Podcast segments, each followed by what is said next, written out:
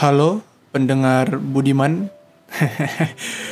Kembali lagi dengan saya Bima Nugrah. Pada episode kali ini, saya sendiri lagi karena sudah cukup banyak episode saya ditemani oleh teman saya.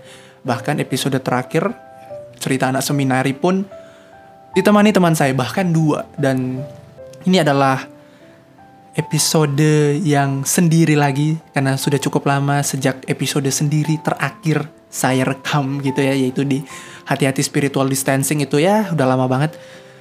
Oke. Kali ini saya akan sendiri lagi dan kita akan membahas satu topik yang cukup cukup klise ya bisa dibilang ya karena ini sudah banyak didengarkan diberitakan begitu tapi Mari kita refleksikan sekali lagi tentang menjadi terang, menjadi lampu LED. Seperti lampu LED, bukan secara harfiah. Saya ajak kita buka di 1 Yohanes 1 ayat 5 sampai 10, tapi saya tidak akan baca keseluruhan perikop ini, tapi saya akan mentitik beratkan dan membaca di ayat ke-7. Anda bisa pause dulu dan membaca, lalu play lagi podcast ini. Ayat 7. Tetapi jika kita hidup di dalam terang, sama seperti dia ada di dalam terang, maka kita beroleh persekutuan seorang dengan yang lain. Dan darah Yesus anaknya itu menyucikan kita daripada segala dosa.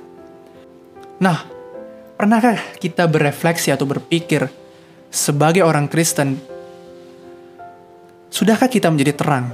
Seperti Kristus, karena dibilang di sini, sama seperti dia, yaitu Yesus, karena di Yohanes 8 ayat 12, Yesus adalah terang dunia. Sudahkah kita menjadi orang Kristen yang berdampak, yang menjadi terang? Karena terang itu nggak mungkin lah ya, tidak terlihat ya. Kecuali itu ditutup sedemikian rupa, bahkan di tempat yang tertutup itu, di bagian dalamnya itu tetap terlihat cahaya bukan?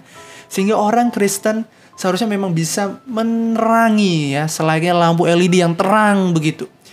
Dan lampu LED ini, selain terang, dia hemat daya. eh, lupakan, lupakan. Intinya, terang begitu tapi sekali lagi, pernahkah kita merefleksikan dan sudahkah saya seperti itu, seperti Kristus? Karena kalau kita baca ya di ayat ke-6, jika kita katakan bahwa kita beroleh persekutuan dan dia, namun kita hidup dalam kegelapan, kita berdosa dan kita tidak melakukan kebenaran sebagai orang Kristen. Saya secara pribadi jujur juga sering melakukan dosa. Saya masih jatuh dalam dosa, jatuh dalam kesalahan yang sama, dan kadang berpikir, kok bisa ya saya sudah begitu dikasihi Tuhan, saya sudah begitu disayangi Tuhan, diberkati, diselamatkan oleh Kristus, tapi saya masih berdosa. Saya masih melakukan hal yang sama dan kesalahan yang sama. Dan tidak menjadi dampak dan terang bagi orang lain. inilah yang ingin saya refleksikan bersama-sama dalam podcast saya kali ini sebagai orang yang sudah percaya, seharusnya kita seharusnya ya memberi dampak dengan kasih Allah kepada dunia dan tidak lagi hidup dalam kegelapan ini. Seharusnya seperti itu. Tapi nyatanya tidak bukan? Tapi inilah sebenarnya yang menjadi pengharapan bagi kita bahwa 1 Yohanes 1 ayat 5 sampai 10 tidak sedang menyuruh kita menjadi seorang Kristen yang sempurna, seorang Kristen yang sinless, tidak ada dosa sama sekali. Seorang Kristen yang menghidupi kekristenan secara sempurna. Tidak, no. Yohanes tidak sedang berbicara tentang itu. Maka dari itu di ayat ke-10, jika kita berkata bahwa kita tidak ada berbuat dosa, dan ayat 9, jika kita mengaku dosa kita, ayat 8, jika kita berkata bahwa kita tidak berdosa, maka kita menipu diri kita sendiri. Artinya Yohanes tahu dan Yohanes sedang membicarakan tentang orang Kristen yang mengasihi Tuhan, yang hidup dalam Tuhan, tetap bisa melakukan dosa. Artinya kasih kita, pengabdian kepada Kristus, terang kita, tidaklah sempurna. Kita harus menerima itu. Dan saya sadar sekali bahwa saya sebagai orang Kristen, bukanlah seorang Kristen yang sempurna. Itulah yang ingin Yohanes sampaikan. Tidak ada orang Kristen yang sempurna di dunia ini sehingga dia tidak berdosa. Kalau kita tidak berdosa, maka ayat 7 pun akan sia-sia. Apa yang perlu disucikan oleh darah Kristus? Tidak ada. Karena kita tidak berdosa. Tapi inilah yang ingin saya sampaikan. Kadang pernyataan ini menjadikan kita malah tidak menghargai anugerah keselamatan itu. Tetapi hidup dalam dosa menggunakan kemerdekaan dari dosa itu, keselamatan Kristus, anugerah Kristus untuk menceburkan diri ke dalam kolam dosa. Malahan kita hidup dalam dosa lagi, bukan semakin mengasihi Allah.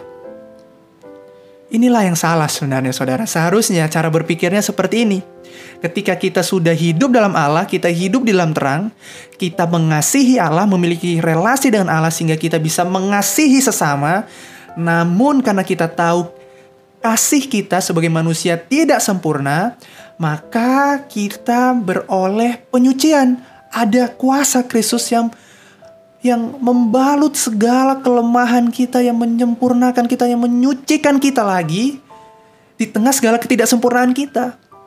Maka sebenarnya ayat 7 ketika dikatakan menyucikan dari segala dosa kita, sebenarnya ini bukan alasan bagi kita untuk terus hidup di dalam dosa. Tetapi kita terus hidup dalam kasih, namun dalam anugerah Allah yang sempurna itu. Karena kita tahu kita tidak sempurna, kita tahu kita tidak mampu melakukan kehendak Allah dengan sempurna, kita sering kali jatuh dan itulah yang membuat kita bisa tenang, membuat kita bisa yakin kita tetap maju melawan dosa walaupun saya jatuh, saya tahu Kristus menyucikan dosa saya. Pengharapan pengampunan dosa, pengharapan penyucian dosa ini seharusnya semakin membuat kita giat melawan dosa bukan sebaliknya. Nah, itulah yang ingin saya refleksikan di sini. Ini ada sesuatu pengharapan yang begitu besar bagi kita, saudara. Ketika kita jatuh, ketika kita di dalam titik terendah kita, kita tahu kita punya Kristus Yesus yang menyucikan dosa kita. Ketika kita hidup di dalam terang, saudara, kita orang Kristen, apa bukti konkretnya? Apa yang bisa kita lakukan? Mengasihi mengasihi sesama, mengasihi tetangga kita. Kita lihat ada orang yang kesusahan, apalagi di masa COVID-19 seperti ini, pandemi. Banyak orang yang membutuhkan kasih kita. Kita bisa mengabarkan Injil di sosial media, kita bisa menghentikan ujaran kebencian dan hoax, hoax, ataupun kita tidak memaki, berkata kasar, atau hal-hal yang tidak senonoh yang kita bisa lakukan di sosial media kita tidak lakukan. Itu adalah salah satu bentuk bagaimana kita mengasihi Tuhan bukan? Sehingga orang lain bisa melihat terang kasih itu di dalam hidup kita, di dalam tingkah laku kita. Bagi saudara-saudara yang mungkin masih gagal dalam mengasihi Allah, dalam hidup dalam terang, sekali lagi, ayo kita sama-sama bangkit. Kristus menyucikan kita. Kita punya pengharapan pengampunan dosa ayat 9 dengan jelas mengatakan jika kita mengaku ada pengakuan dosa kita, maka ia adalah setia dan adil. Sehingga ia akan mengampuni segala dosa kita dan menyucikan kita dari segala kejahatan. Mengampuni segala dosa kita. Apa pun itu, hari ini yang Anda pikirkan, rasakan siapa pun yang mendengarkan podcast ini. Jikalau Anda berdosa apa pun itu, Kristus dapat mengampuni Anda.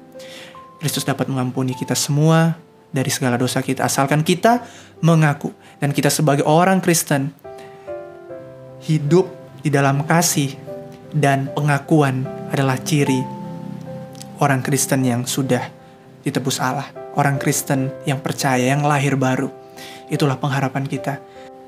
Selayaknya lampu LED, baiklah kita menjadi terang bagi orang lain. Lampu LED itu paling terang. Kita kalahkan dunia ini yang gelap dengan terang yang ajaib dari Kristus. Ingatlah lampu LED. Walaupun hemat daya kecil, tapi dia bisa menerangi begitu terang. Dan itulah orang Kristen. Walaupun kita dianggap remeh, dianggap lemah, kita punya kekuatan di dalam Allah. Kristus mampukan kita untuk menjadi terang. Cukup sampai di sini podcast saya, kiranya ini bisa memberkati. Mari kita melawan dosa dengan anugerah itu dengan kasih Allah yang begitu besar sehingga menggerakkan kita untuk mengalahkan dosa. Kita tahu ada Allah. Kita tahu kita mampu melewatinya bersama Dia. Terima kasih, kiranya Tuhan Yesus memberkati dan menolong kita untuk melawan dosa. Sampai jumpa. God bless you.